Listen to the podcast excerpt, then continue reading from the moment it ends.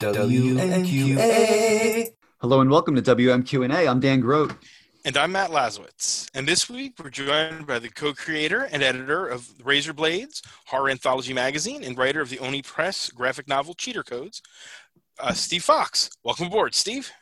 Hello, thanks for having me.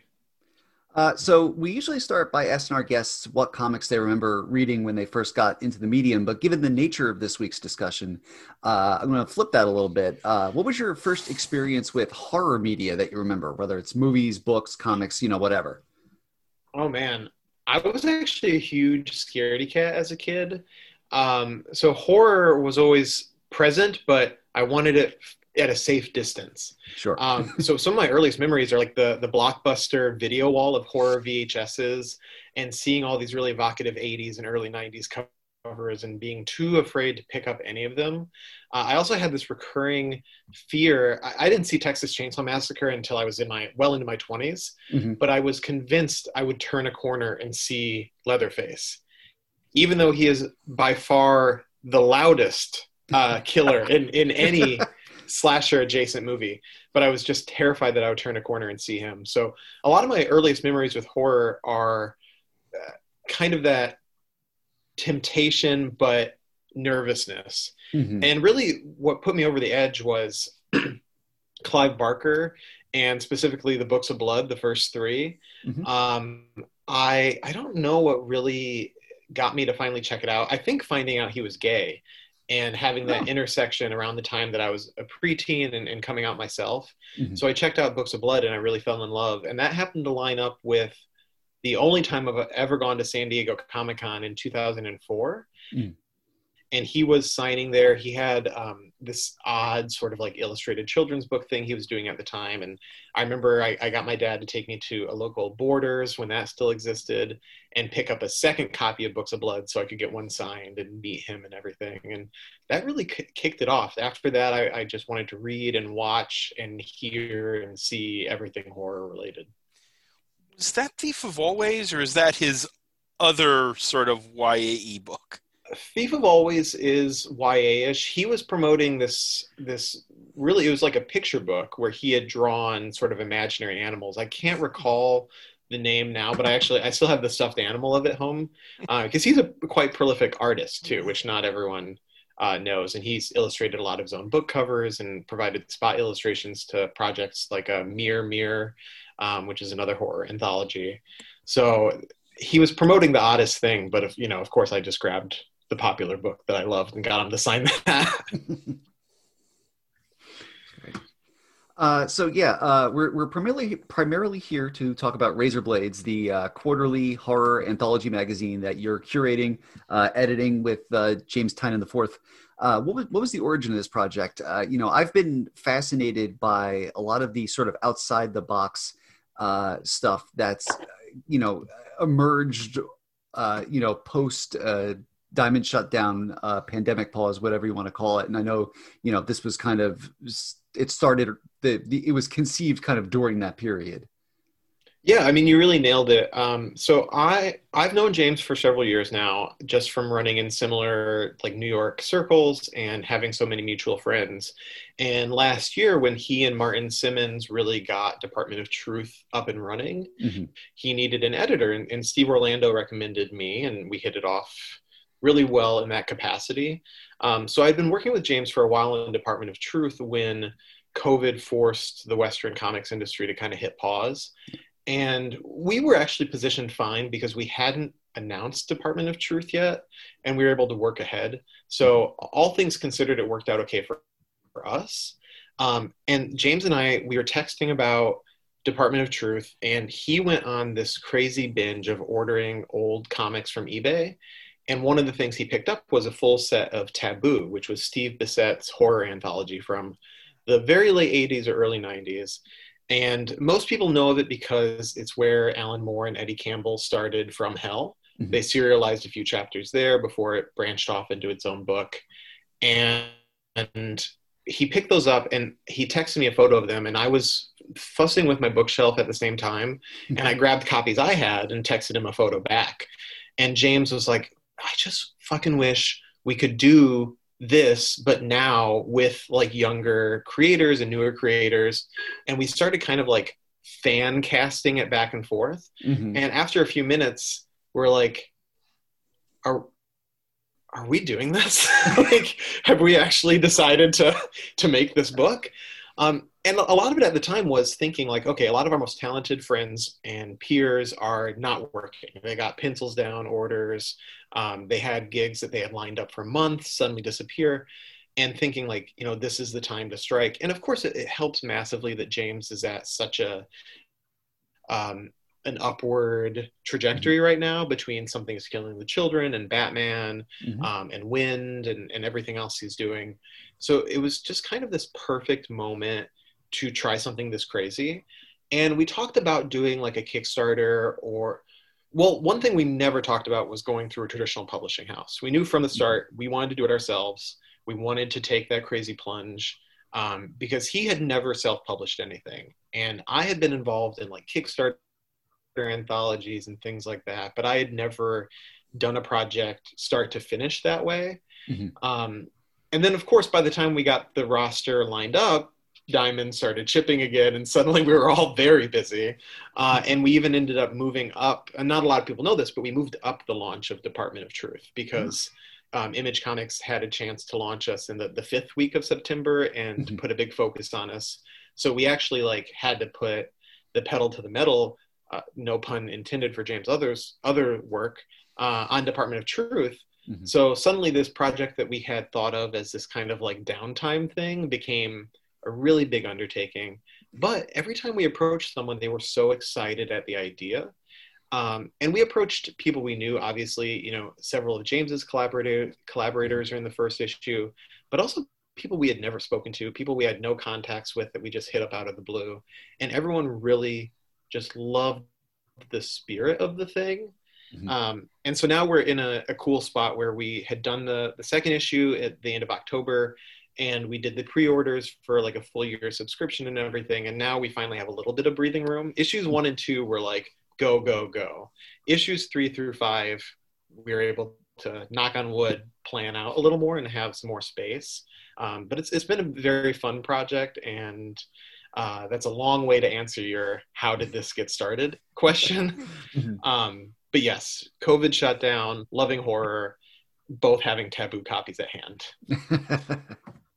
Steve Bissette, etc. Yep. Uh, you know, you and James mentioned fan casting. Uh, did you effectively, you know, were you like ten for ten out of the park? Just you know, looking at the creators that contributed the first two issues. You know, Ram V, uh, Zac Thompson, and Lonnie Nadler, uh, Marguerite Bennett, Nick Robles, Danny Lore. I mean. There's there's no shortage of known quantities in these in these first two books. Yeah, I mean, we, of course, we looked at people we already knew, especially for that first issue, because we're like, we got to hit hit up people fast. Um, we are paying all of our contributors, but we obviously don't have the the deep pockets of like a full publishing house. Mhm. But we also really wanted to do something that Taboo did really well, which was take people from different areas of comics and publishing and throw them in the same pot.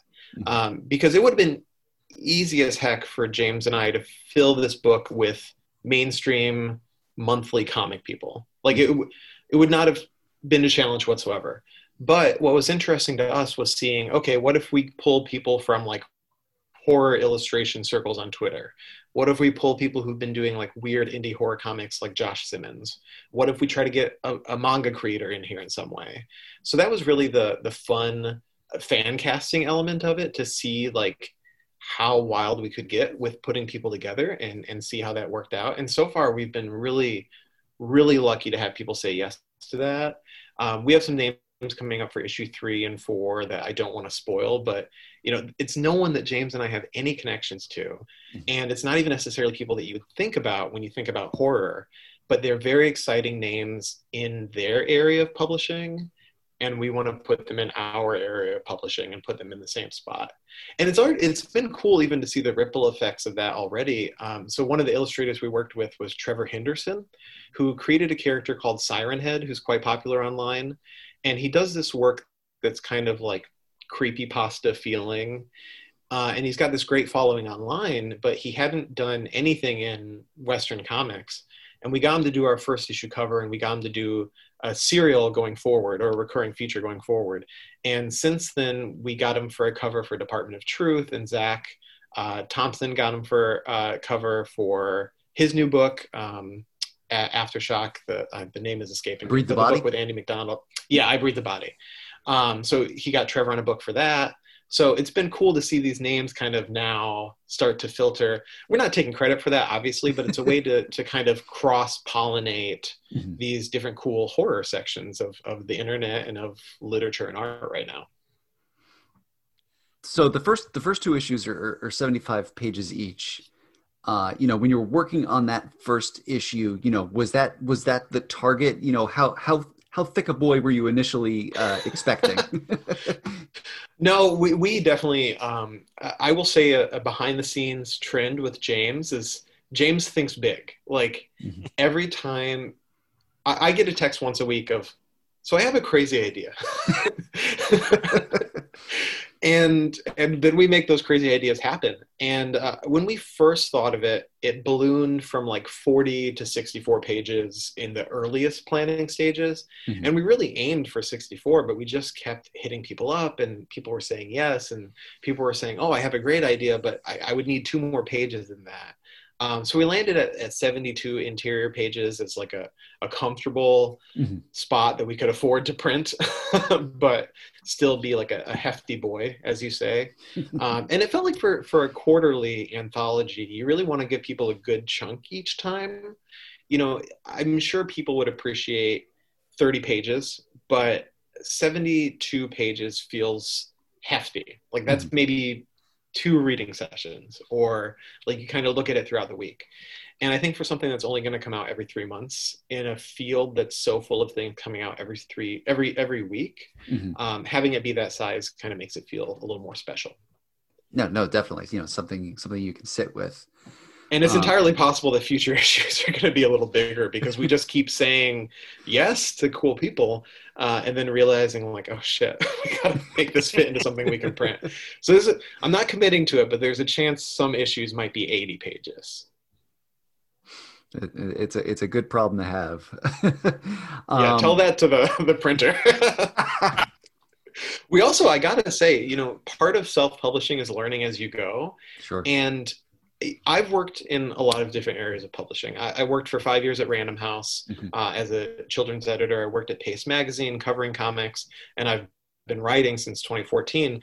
Uh, but books have to be printed in signatures of eight or 16 pages. Yep. And we just didn't even remember that, but thankfully landed on uh, 72. Mm-hmm.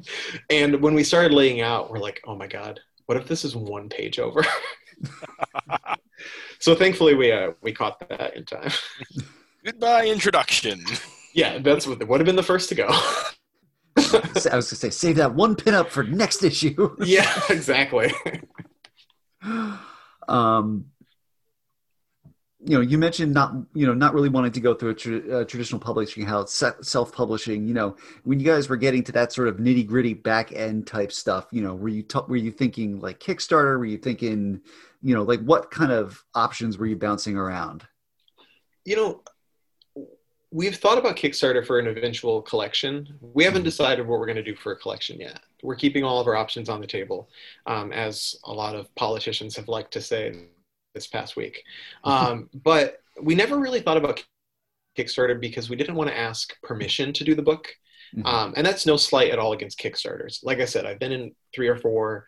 Uh, I've supported so many, and Kickstarter has helped bring so many cool projects to fruition.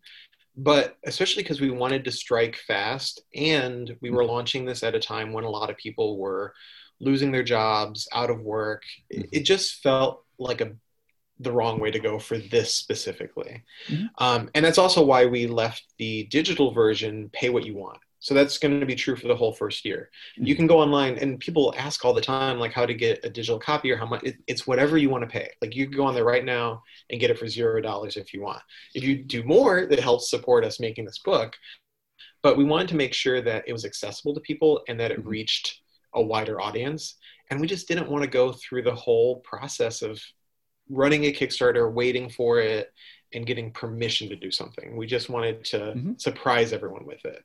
Because if you remember, for the first issue, we did not announce anything until it was out. The mm-hmm. moment mm-hmm. it was out, the moment it was announced, you could go get the digital copy right away. Mm-hmm. So we wanted to Beyonce it, as we were fond of saying. I was I was thinking of the uh, like the panel syndicate Brian K. Vaughan Mar- you know Marcos Martin model, but I like the Beyonce uh, one even better. yeah, panel syndicate came up a lot too, but I liked to call it the Beyonce model. ah. um, what were some of the the major challenges uh, you faced uh, putting together you know the the first issue? You know, we got lucky on a lot of things. Like I said, a, a big challenge was just landing on the right page count by accident. Um, we also, and if you follow James's newsletter, he's been pretty honest about the trials and tribulations.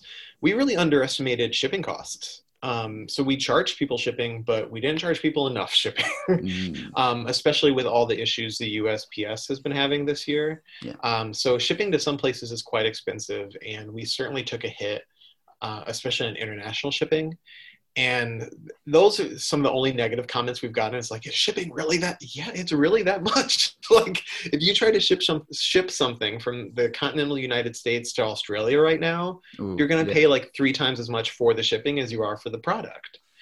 Um, so it's really came down to those sort of logistical things. And then there are all sorts of things like making sure everyone has the same file size making sure everything's the right um, image quality. So that's all my job. Mm-hmm. James is handling a lot more of the distribution side, which is great because I I don't have the brain for all of that, um, but I do have the brain for all the editorial work and all of the production work. And our designer is Dylan Todd, so he designed um, the actual logo and the design of the book itself. But then my boyfriend uh, is the actual production person. So uh, I get to stand over his shoulder and watch him put together the InDesign file and everything. So I'm very lucky, you know, I'm dating someone who knows how to do all of that. um, but I, I, knock on wood, James and I have had a pretty smooth go of things. The second issue is actually more challenging in some ways because we didn't know how much of the hype was, oh, this is a limited thing. Oh, this is a new thing. Um, so we had to find up a way to drum up interest again. And also, the second issue was kind of more of a time crunch in a lot of ways because the first one, no one knew it existed. If files mm-hmm. were late, we could just push back a week and no one knew. But the second one, we announced a release date in advance. So mm-hmm. you'll see some stories in issue three that you might have seen in issue two if the creators were a little faster. Uh, and i won't tell you which ones because it's you know it's hardly their fault. It, it was a, a, real time crunch but mm-hmm. we made it work and it's the same length as the first issue and we've had a great response.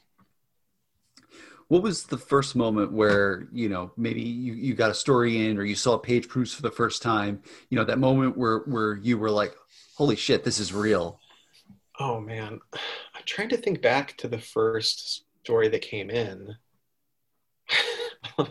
I have a copy of the PDF up on my my screen right now. Mm-hmm. Um, getting those first finished pages in did feel very good, um, and getting the single page illustrations in were really cool because the single page illustrators were horror illustrators that James and I didn't know at all. They're just people we thought were cool online so getting them in, even though they're not the names that comic folk might be that familiar with, mm-hmm. that was when it really started to feel like, okay, we're doing something that we set out to do. And also some of the yeses we started getting, because even before the first issue was announced, we started hitting up our like dream list contributors. Mm-hmm. And some of those names still aren't public, but I got a sketch last night from an artist who I didn't think would say yes in a million years, and I'm really excited to have her in the book. Um, so th- those were the moments when it started to really feel like, oh, this is a real thing. And then certainly holding the first print proof, but it was a funny experience for me. Um, I've been an all digital comic reader since about 2016. Mm-hmm. So even when I get print copies of my own book, I'm just kind of like, oh, okay, neat. uh, and and when I got my first copy of Cheater Code, uh, which is one of the first things I wrote and took a while to actually come out, it was still just kind of like, oh, neat. to me, getting the finished PDF is what feels like the milestone. Mhm, the mhm. print book is, uh, you know, it's like a cool cherry on top, but uh, I don't like cherries that much. Chocolate Uh-huh. sauce all day. yeah, I- you know, I'm just a, a digital guy. I got my iPad Mini, and and that works for me. less need for uh, less need for storage. Uh, yeah, especially in the city, it's just not. pra- I sold off like nine long boxes of comics last year, and it was very freeing. um, what's what's something you learned about horror? Uh, you know, obviously you have the background in it, but you know, still in the process of of, of making you know these two working on a third to date. Uh, you know, from the various people who've contributed. So, you know, for example, uh, you know, I feel like the the interview that uh, James did with Scott Snyder. Uh, you know, I almost feel like you know it's like a print version of like a master class, and I can kind of picture you guys just like sitting there taking notes, for example. Yeah, well, that's funny too because uh, obviously James is very famously a student of Scott's, uh, but Scott was one of my professors when I was at NYU. He taught for like three semesters there, and I knew him right when um, American Vampire got picked up by DC. Oh wow. Um, so it is funny to see Scott in that capacity, and that's something James and I share.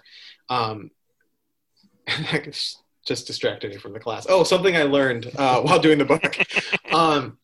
I think something I already knew, but something that really got reinforced was that horror is very subjective. What's scary or disturbing to one person is not scary or disturbing to another. Mhm. And I think that's another place where the length really comes into play because when you put 12 or 13 features together, there's something for everyone.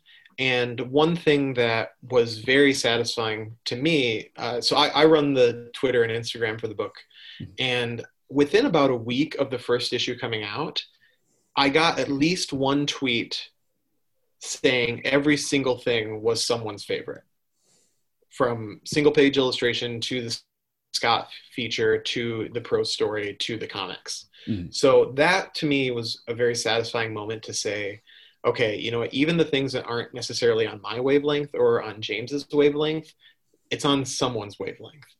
Um, and issue two, I think, drives that home even more because Tini Howard and um, Zac and Jen Hickman, Mhm. they took more speculative turns. The the main ethos of Razor Blades is to have one foot in the real world, Mhm. but they both kind of took a more speculative spin on things, and that has really resonated with some readers, um, even if it's like slightly outside of the the main vision for the book.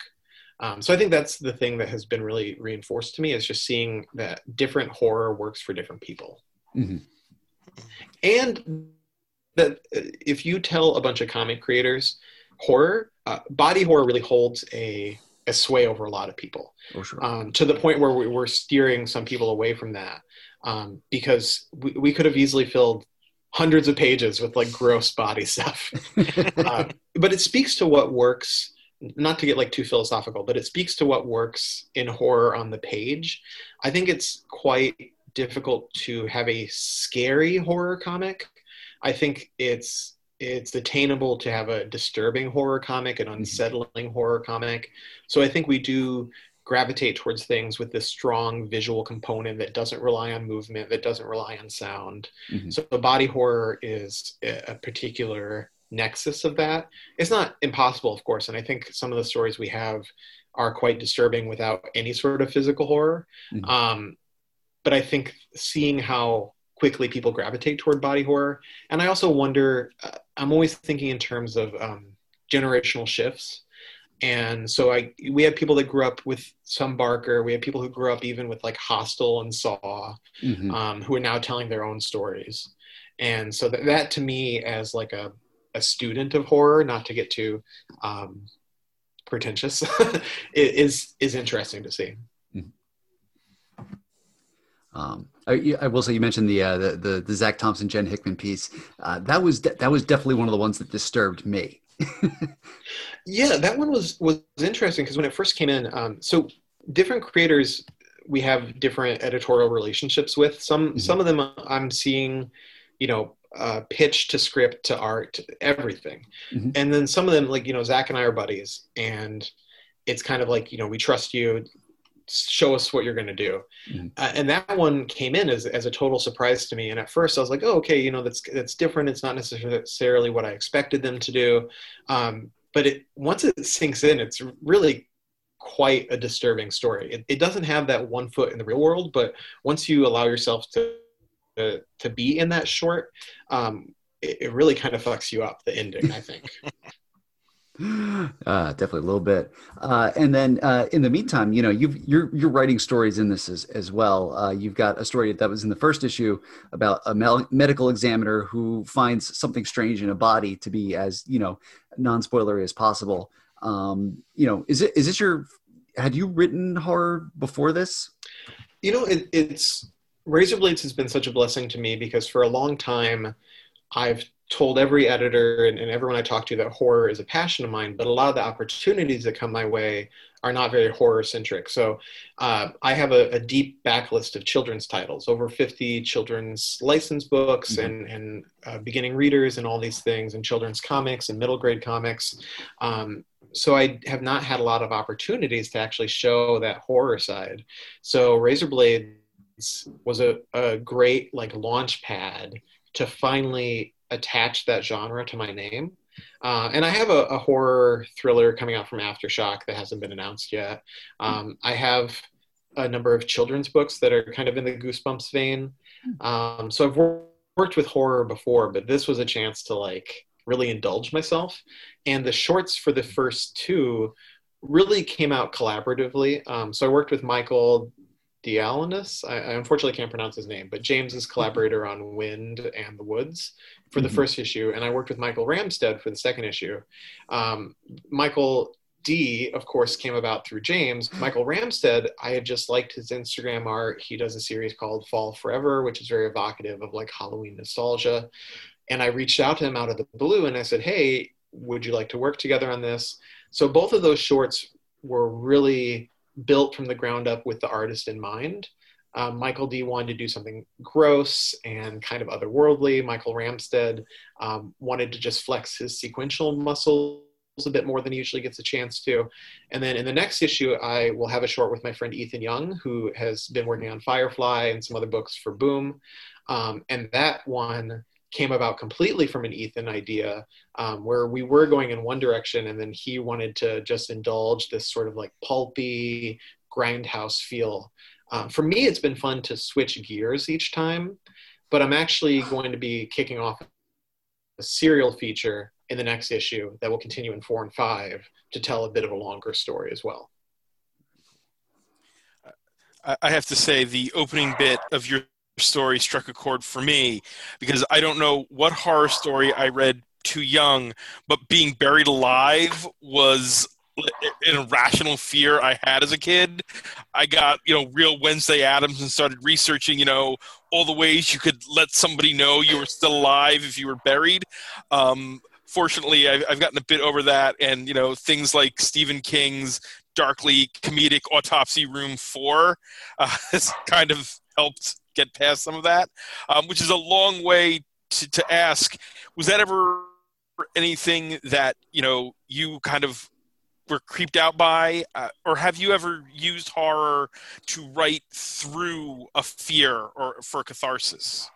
Absolutely. I mean, it's it's funny that you say that because uh, being buried alive is my greatest fear. I'm very claustrophobic. Uh, I can't. My, my boyfriend's a cosplayer, and I can't even model some of his looks for him to work on because I like can't be bound in. Um, and my fear of that starts in the genuinely stupidest place ever. Um, the cartoon Rocko's Modern Life. Oh, There, okay. there's there's an episode where Heifer uh, falls asleep with a cereal box on his head, and he wakes up and thinks he's been buried alive. Oh, and wow. that just like got drilled into me as a child. Uh, and that has been one of my biggest fears my whole life. And just like you, you know, I looked up like all the ways to prevent it. When I was a kid, I used to tell my parents like, "Do not bury me if I die. I want to be cremated or fed to cats at the zoo." Um, so that story was a chance to really exercise some of those fears. Not that they're gone; that's still absolutely my biggest fear. Um, but I think that you know, as so many horror creators will tell you, tapping your own fears is one of the quickest ways to resonating with an audience because what's authentic to you is going to be authentic to someone else. Uh, I'm not in any way afraid of dogs, so I could never write a Cujo style story. Uh, you know, the angriest looking dog in the world, I would still try to pet. So being able to tap into that. And then my story for the second issue is about sort of the anxiety of mask wearing, not mm. in the mm. sense that, uh, a political sense. I wear my mask every time I go outside, but mm-hmm. I find it very eerie that the way that we are raised to read people uh, suddenly has been cut in half. Mm-hmm. You know, you don't get half of someone's facial expression anymore. And it can provide these kind of unusual, uncanny moments where you just don't really know what the other person is is feeling or shifting into. And especially as like a marginalized person, as a queer person, sometimes not being able to get a read on someone else uh, can be frightening. Hmm.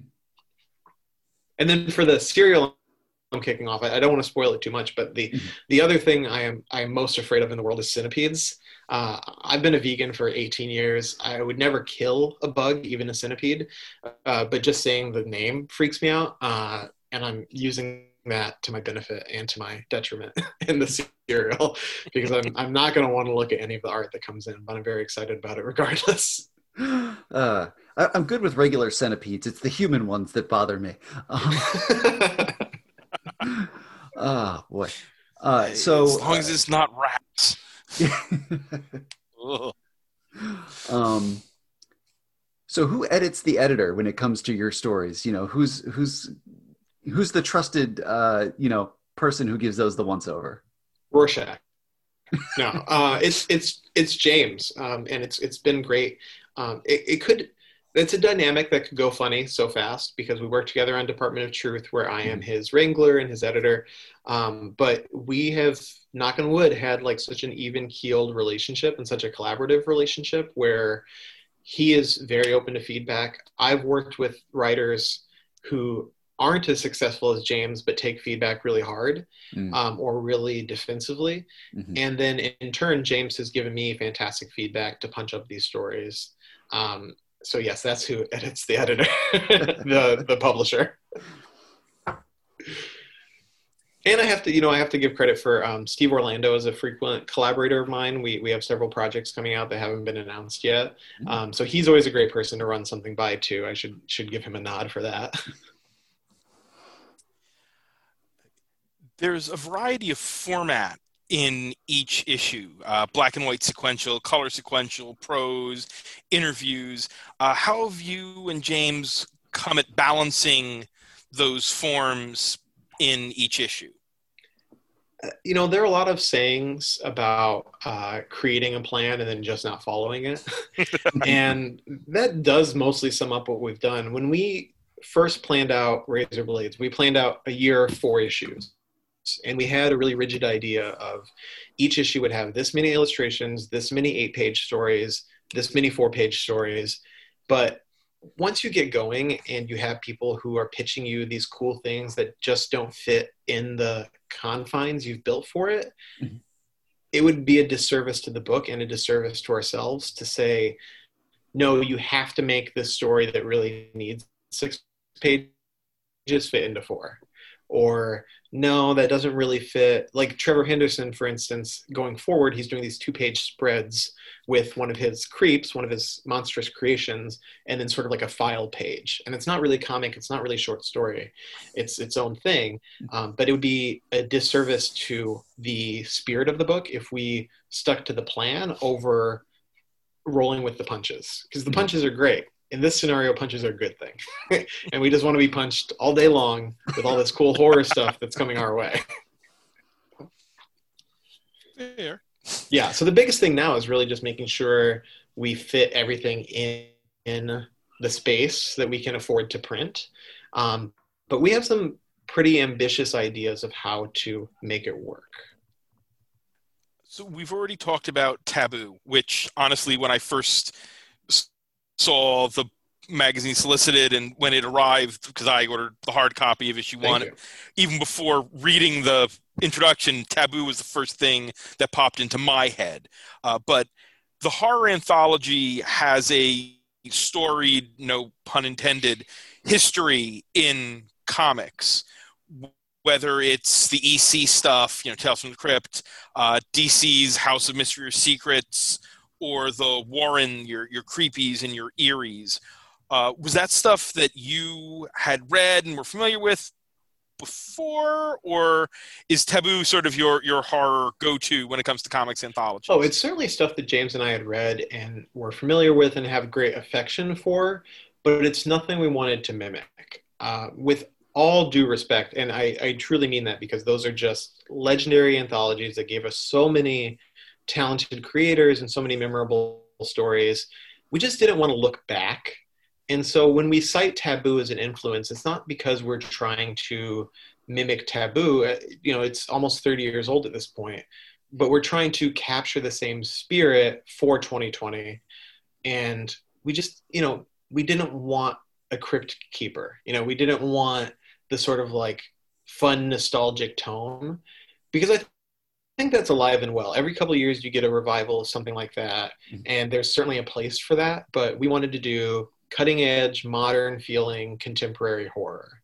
So as much as I love eerie and creepy and all of those books, as much as I love Creepshow, um, it was very much not the guiding light for a project like this. um, after after two issues and and you know working on the third um, do you feel like Bissette was uh, right about anthologies being a fool's errand You know, to a certain extent, yeah. If you were to get into this to try to really make money or to try to like really profit, or I don't even know how you want to phrase it, you know, we've been so lucky to have the response we've had, but we're also fully aware of the conditions under which we've had it. James is on fire right now. We have the privilege of being able to recruit really popular talent, and we have access to you know skilled designers and production people and uh, letterers and all of this. So we know that razor blades exists on a balancing beam. Um, and even for instance like if if conventions are going on right now razor blades would be nearly impossible to pull off because james and a lot of the other creators involved would have this punishing travel schedule so in a way, yeah, it's a fool's errand. But James and I are very happy fools to be doing this book and to have so many people be excited about this book. Uh, you you mentioned generational shift uh, earlier, and you know people's sort of horror touchstones. Uh, so here's a horror question only '90s kids understand. To uh, mock BuzzFeed, which generation of R.L. Stine are you? Fear Street or Goosebumps? Oh, I'm Goosebumps. Yeah, I mean, I was born in 1989, so Goosebumps was certainly around for my childhood. I, I still have like bed sheets and different memorabilia like that. Mhm. Uh, I would kill to work on any of the Goosebumps comics that the IDW do uh, or does. So yeah, I'm a, I'm a Goosebumps kid. I actually have no familiarity with Fear Street. Did that come later or earlier? No, that was that Earlier. was earlier, like late Okay. late '80s, early '90s. I think Goosebumps started like mid '90s. Gotcha. and Yeah. yeah. it was it was paperbacks and you know honestly the covers had those like romance novel feel but for like but for like you know Well, ya horror paperbacks right. You know what I was The- um, weirdly into though was um, Christopher Pike, who did like the last Vampire series. Yeah, So- that's Fear, a- Fear Street is really yeah, that exactly. vibe. I got really into that, and I still remember um, for to get like the fourth or fifth. I don't know how long they go. Mhm. Volume, I had to like contact the interlibrary loan department and get it shipped from like three libraries away, and I went through all of that. And it gets incredibly weird. It's like aliens by the end of the series, but middle school me was like, yeah, fuck yeah, vampires. well, well, researching, you know, you, which sounds weird and stalkery, but you know, we're interviewing you, so it- it's not sometimes due diligence is creepy. Yes, yeah, well, Um, you know, on theme. Yep, I uh, found your uh, a piece you wrote about your top 10 Stephen King novels, Mm. which jumped out which jumped out at me as impressive because you included what I consider a criminally underrated King, which is Lisey's story. I knew you were going to say Lisey's story. Yeah. As someone who granted I'm a couple behind due to not having time, but who's read all of King's oeuvre. Uh, but we're here talking about anthologies and short pieces, so I'm curious. Favorite Stephen King shorts? Do you, are there a couple that you know always jump right into your mind when you think of his short fiction? Yeah, I mean, I guess I think of Night Shift and Skeleton Crew and these books as like cohesive wholes in a lot of way. Um, gosh, I'm trying to think if I had to pick favorite, favorite, favorite. Um, the ending story in Skeleton Crew is quite melancholy. It's about a, woman whose husband has passed away. Oh, uh, oh yeah, I know the story you're trying. You're Yeah, the Reach. Uh, no, let me see. I mean, we, we all have access to computers right now, but that one stands out to me um, as a real favorite. I mean, Night Shift is still my favorite, even though you go back and you look and it's quite goofy stories. That's where the, the laundromat story is in Night Yep. Shift. Um, the weird, like, goo beer story is in Night Shift. Gray Matter. Um, Qu- Quitters Inc. is in Night Shift, right? No, smoking Quitters Inc. is Nightmares and Dreamscapes. That one's a little one? Oh, later. Uh, the Boogeyman is in Night Shift, which is a favorite of mine. Gotcha. Yeah, I wish I had the titles at hand because I could answer this question better, but I do really think of them as, as cohesive wholes. And overall, Skeleton Crew, I do think is probably a little better than Night Shift. Um, but the early King is so exciting because you just see that like reckless passion. Um, and he, I grew up in an era when Stephen King was getting a lot of shit. You know, I, I grew up when he was getting mocked on The Simpsons for him like being in his agent's office and looking around like a uh, haunted lamp, uh, haunted doorbell, um, because he was post car accident and he was kind of in an iffier era. But those early stories, he just goes for it, and I think that's what's inspiring about him. I, I love every stage of King in different ways. Um, oh, and what's the one at the lake? With the the blot in the lake. That's a Night Shift. Uh, yes, that's I think the raft. The Raft. That's great. I just watched Creepshow two uh, for Halloween, and they do a, a you know a decent enough adaptation of that. But The Raft is terrifying. That's still one of the scariest stories I think he wrote. Um, his his short fiction is so great. There's a quote that always goes around about how in short stories you don't have to have a happy ending, and I think that's why his short stories really stand out versus some of his novels towards the latter half of his career where you see he, he does get softer on his characters. Um, and i think that it, it part of you as like a horror reader wants him to go that extra mile but part of you as a human being appreciates his empathy and his his um, like innate kindness as a human being. You know i know he's far from perfect and especially on twitter he's had his goofy moments but uh, who hasn't? yeah he just comes across as such like an innately good human human being. So even in these more recent novels where it does turn a bit too kind by the end, uh, you kind of get why he does it and can smile at it. Uh, I was pleased at the end of The Outsider, where at least a couple of those characters just got shot. I was like, oh, okay, he's, he's back to killing off characters at the end. Because those early novels, it's like th- those last few chapters, it's like, wow, there ain't nobody left. Yeah. I mean, the stand kills you every time. It's like you follow these characters, and then two thirds of them are just wiped out. Yeah, and even Night Surf, which is the what the original version Yeah. of the stand. It's a great short. Um, I always give Night Shift to people uh, who ask like for their first King, um, because I think even if the hit miss ratio is not perfect for you, it really is this perfect sampler platter of the the writer to come. I once saw a play. It was, it was four or six short adaptations of stories from Night Shift. Oh, that's and great. yeah, and my girlfriend at the time and I got sat at one of the tables at the front of the stage with a plant who was the the narrator of uh, Strawberry Spring, the story about the guy who's the serial killer but doesn't Oh realize it. and the, at the end he turns and he looks at my girlfriend at the time and he's like he reads those last lines which i'll never forget. And my wife was she was angry because she thinks i was with another woman and now so do I. And he's staring right at my girlfriend. that's a great one too. That's that's a really understated one for him. Yeah. Uh, and that one, I, I know it's based on real events. I think in in Maine or New Hampshire, but my mom was in college in Michigan around the same time that there was a, a killer of young women in uh, in our hometown. So that one always kind of struck a chord with me too. Before uh, we move on from horror chat, we should also mention uh, you've got a short out. I, I, think now, by the time this airs next week, uh, through TKO called uh, Night Train uh, with uh, Lisandro Estherren. was this something that you had cooked up possibly for Razor Blades, and then you know TKO put out a call for you know some short fiction, or or you know what was the the sort of genesis of this one? No, this was in progress before Razor Blades. It's really funny that it, ended up getting announced right as Razor Blades 2 came out because it is, you know, it's something that would very much be at home in the pages of Razor Blades. Um, that came about still indirectly because of James, because um, when I was it, about 10 years ago, I was an intern at Marvel Comics. And Sebastian Girner was an editor there at the time. He's now at TKO. And Sebastian's also a freelance editor for a number of image books. Mm-hmm. So when James reached out to me about potentially editing Department of Truth, I reached out to Sebastian for advice on um, rates and sort of the process and working with image and all of that.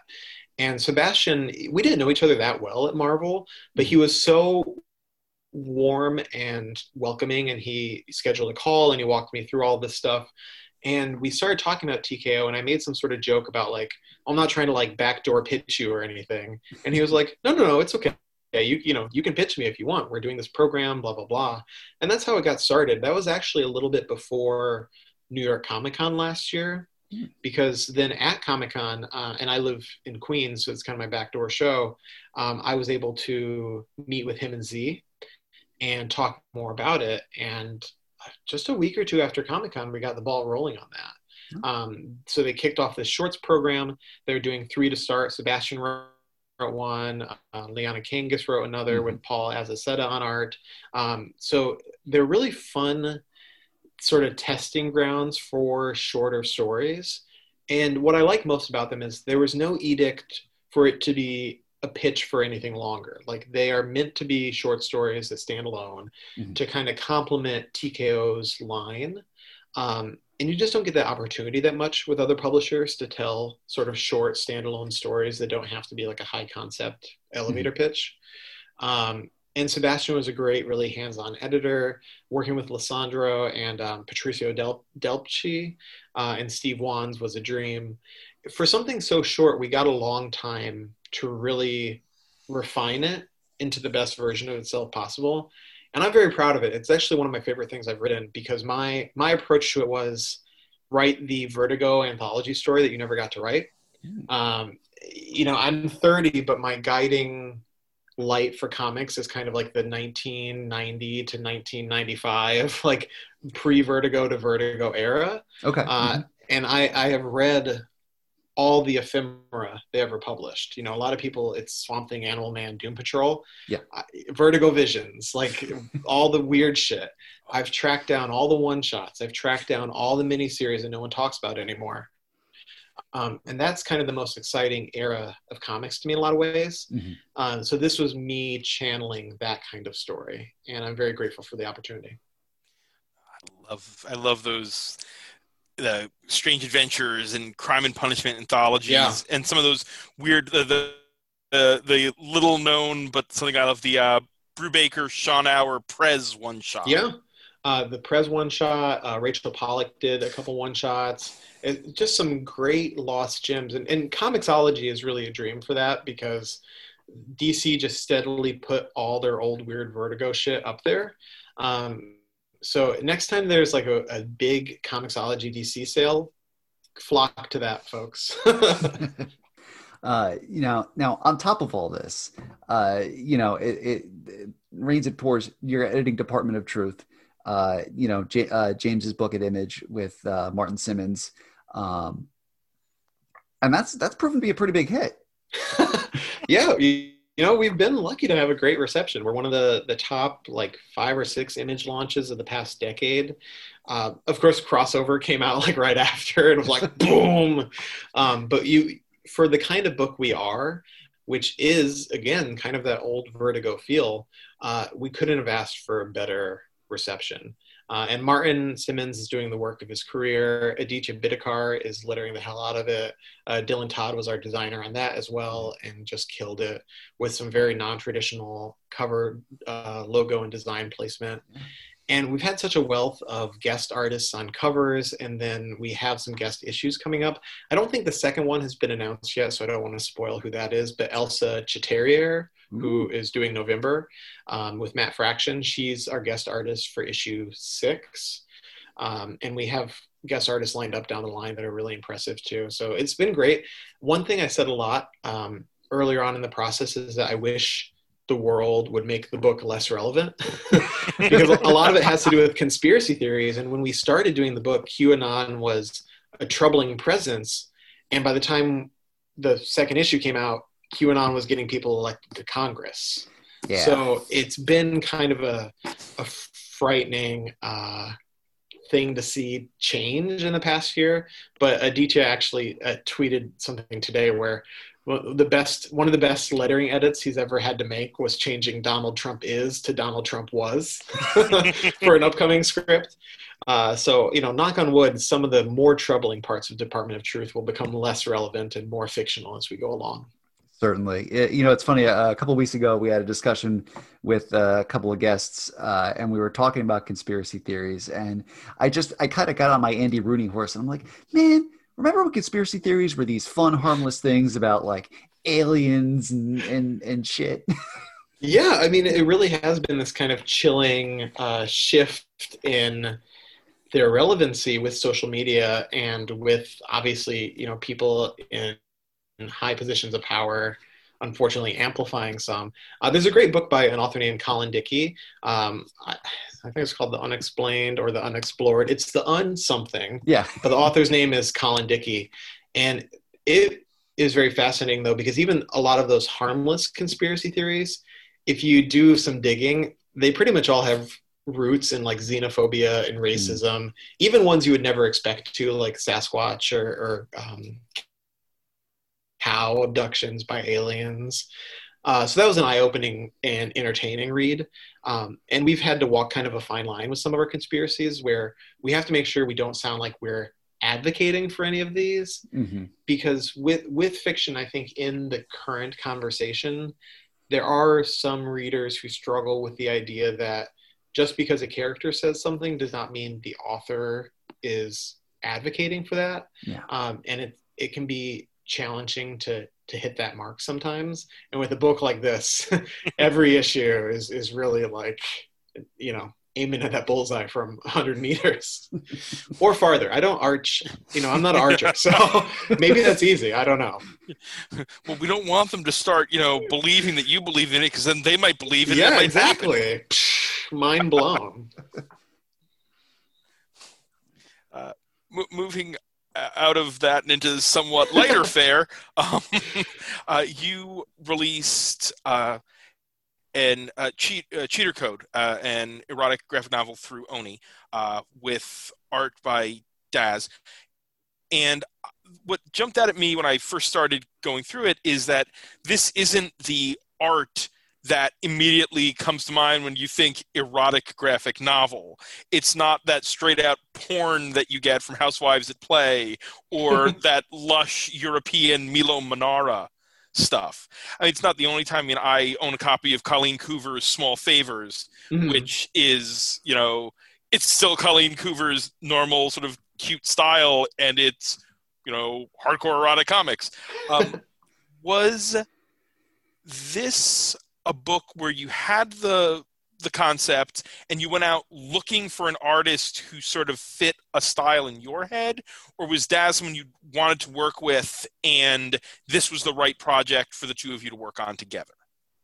I'm really excited to finally get to talk about cheater code because it, it, it is something that i started writing in 2016 uh, oni has a very patient process uh, is how i'd phrase it. And this book when i first got it picked up, I was very nervous because I did not have many published credits at the time. And I was looking down the barrel at a scenario where an erotica was going to kind of define who I was. And that made me nervous as someone who wants to continue doing children's stuff, who wants to work in mainstream comics. So I'm quite lucky that by the time it comes out, I'll have done so many other things that it's not quite this like overbearing presence in my bibliography. But how it came about actually was um, Tini Howard, who is the writer of Excalibur, she's a good friend of mine. She was working with Ari Yarwood on the Rick and Morty comics mm-hmm. at Oni Press at the same time that, that Ari was launching Limerence Press, which mm-hmm. is an imprint specifically for inclusive erotica and sex education novels. So a lot of what they've done has been like the easy guide to they them pronouns, the easy guide to consent. Uh, those books are fantastic. And they've also reprinted things like Oh Joy Sex Toy, um, and they've done erotica with a number of other comic creators, and they have some fun titles coming up. So, one thing they were not getting a lot of were pitches from queer men. Uh, they were getting pitches about queer men, but not created by queer men. And it's a touchy. We could talk for an hour just about that, but I do think it's important to have that authenticity at times. Um, some of the best erotic content about men has been created by creators who don't identify as men but I think there's a place in the market for creators who do and are bring their own life experiences. Not that it's autobiographical, uh, but are bringing you know some of their own life experiences. You know, there there are scenes about douching. There's comments about um, prep. So things that you wouldn't necessarily think to include an erotic graphic novel, especially if men having sex with men is not your lived experience. but it came about by Tini connecting me with Ari pitching Ari a couple ideas. And uh, Daryl, so the artist's name is Daryl Toe. We all published it under pin names that we're being completely open about. And it's really just about separating it on Amazon, separating it on other platforms so that if someone clicks on my Pokemon ABC book and clicks my name, they don't buy this colorful looking graphic novel for little Timmy. Um, so we each did these these pin names, but if you look on the bio of the book, it says our real names. So Daryl Toe is a Malaysian artist, and he had done a guest strip for o, o Joy Sex Toy. And when I wrote the book, um, Overwatch was fairly new, and mm-hmm. I just had that sort of level of cartooned abstraction in mind. I knew I didn't want Milo Manara, like you say. Um, I knew I didn't want someone who couldn't nail the sexy part at all. I really wanted this kind of sweet spot where each of the video game worlds we go to would feel like a video game, but still feel like something the character is experiencing. Because it's quite hard to show in in a printed page that you're in a fictional world on top of that. Um, so Daryl's art style was kind of the sweet spot, and we got very lucky that he was interested and he had time in his schedule and he was into the project. It was very uh, intimidating to write, to script out sex scenes, to send to first my my queer female editor in Portland, to then send to the a man I've never met in Malaysia, uh, where I am describing two people having sex or more than two people having sex, or people who aren't people having sex. Um, so it was a very unusual project to get started, but luckily all three of us were on exactly the same page.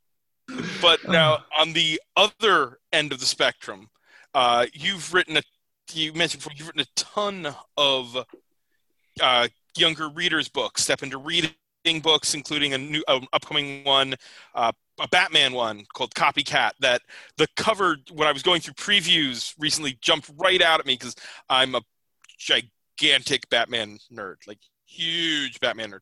Um, but you one would think without thinking too much about it that those type of young readers books are simple and something you can dash off. But i'd have to imagine they require stretching a bunch of different muscles than either the horror stuff you're writing or the stuff like cheater code. Yeah they, they can be quite complicated. Um, so like i mentioned earlier i was an editor at random house for five years and i worked in the children's division and that's kind of how i got started on the licensed kids path a lot of the names you see on licensed children's books are people who work in publishing houses and they just work in other departments and they get hired to do these things. So I got my start because a, a friend of mine named John Sazaklis, who's done a number of Super Pets books and other things, um, he had a new baby and he needed someone to help him write. He just simply didn't have the time. and that was not long after I won the Top Cow Talent Hunt. So I kind of pivoted from Witchblade to doing Transformers kids books. Um, but it, it just kept going because honestly, they're nice pay. The editors are easy to work with, but they can be complicated because you're working with different licensors. So, you know, I remember on one of the first Transformers books, I got a notebook, a note back that Optimus Prime couldn't sit. Like I couldn't have Optimus Prime sit down. Hmm. You just can't do it.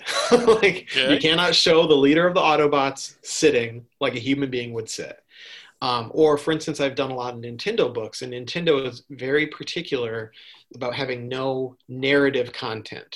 So you can write about a Pokemon based on their description in the Pokedex, but you can't say Pikachu walks across the room and grabs a Pokeball. Like you can't have them doing anything.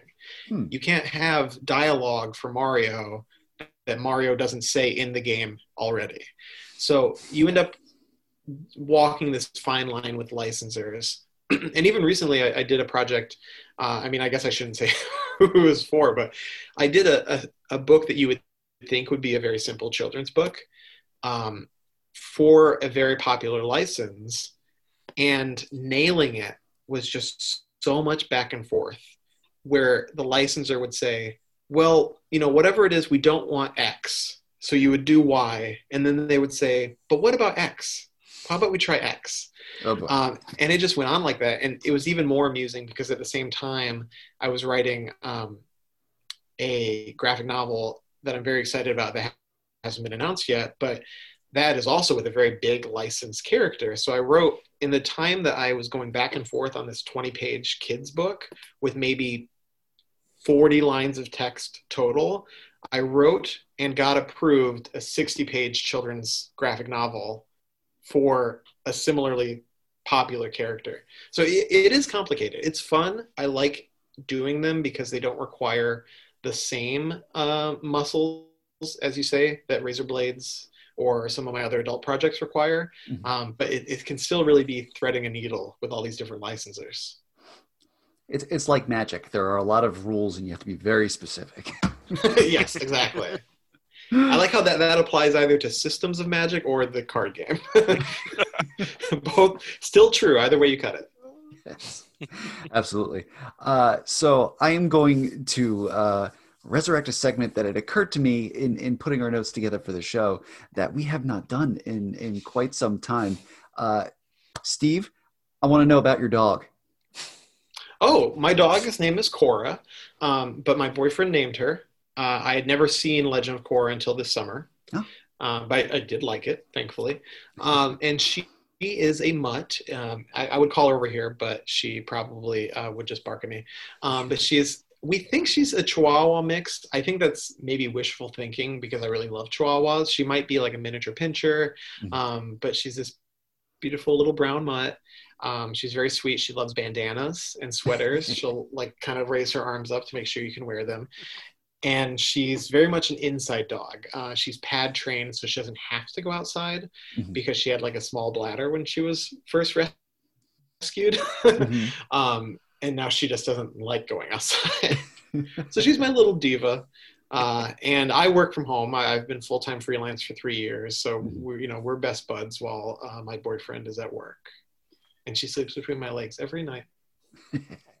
I'm actually a big cat person. Like I, my whole life I was a big cat person, and my left arm is all cat tattoos. Oh, Um, but thankfully, Cora does pretty much act like a cat, so it's it's an easy transition. yeah, no, my, my, my older dog, I have two miniature dachshunds, and the older one has, Oh. has cattish tendencies. Dachshunds are full of like spit and vinegar, from what I hear.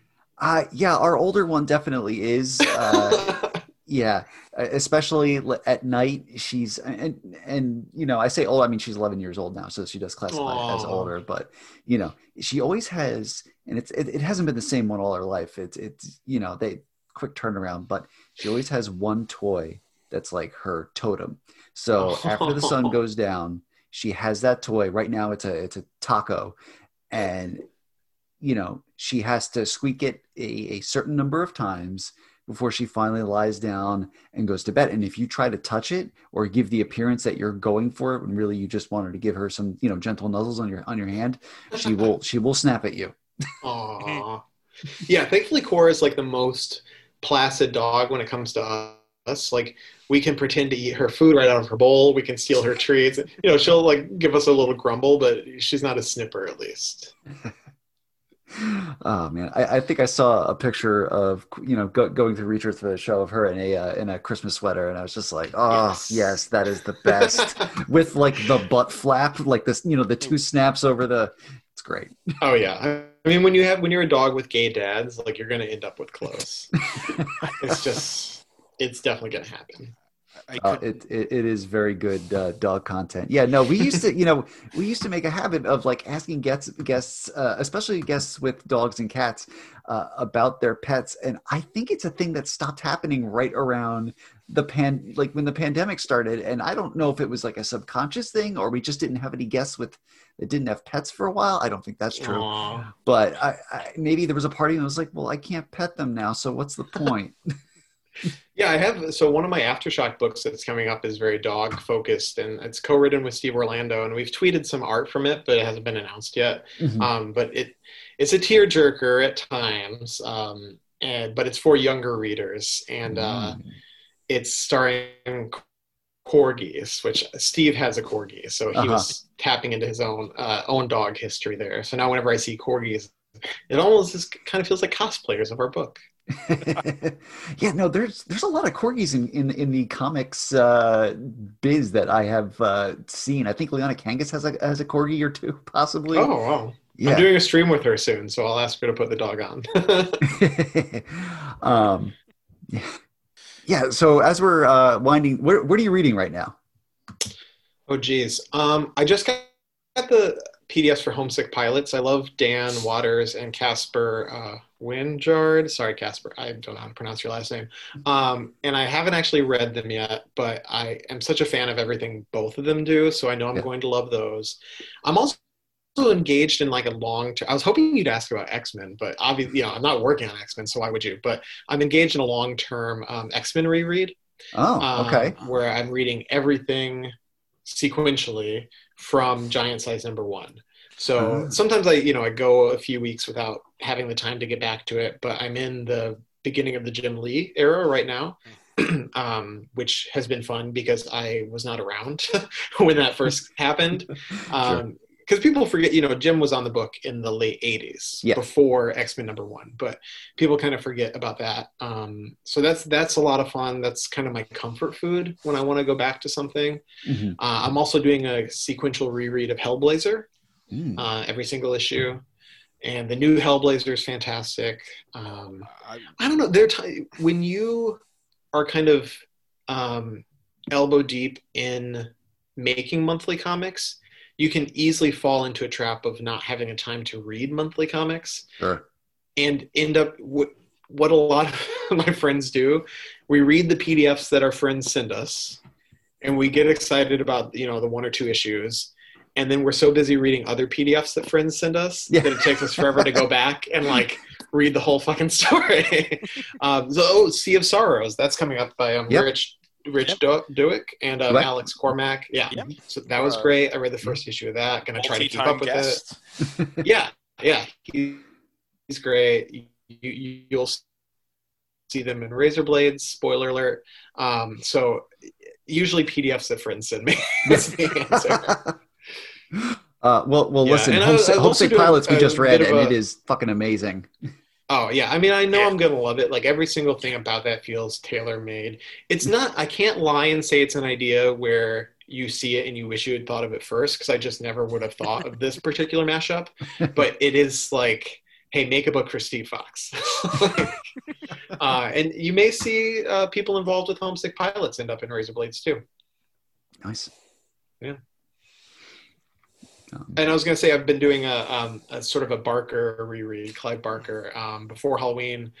Uh, I try to I try to make more time for prose. It comes and goes, but uh, I was reading Books of Blood four through six, which were released in America under individual titles, um, but rereading those, and that's where Candyman originated. Um, as the Forbidden. so that was my first time actually reading the story it was based on. Uh, and one of the, the instances, Barker, for as great as he is, he does have these instances where the movies improve on the stories. I think Hell, Hellraiser certainly qualifies, and Candyman definitely qualifies. We just had uh, talking about rereading X Men. Uh, we had a friend on a few weeks ago, Corey McCreary. At the beginning of the year, she started reading X Men from like 1963, number one, like all the way through Hoxpox. I think she just finished a couple of weeks ago, but she was hitting like 15 books a day. that is why, yeah. I mean, I skipped the entire pre Giant Size era. I was like, I don't have time for this. I read Grand Design. That was enough for me.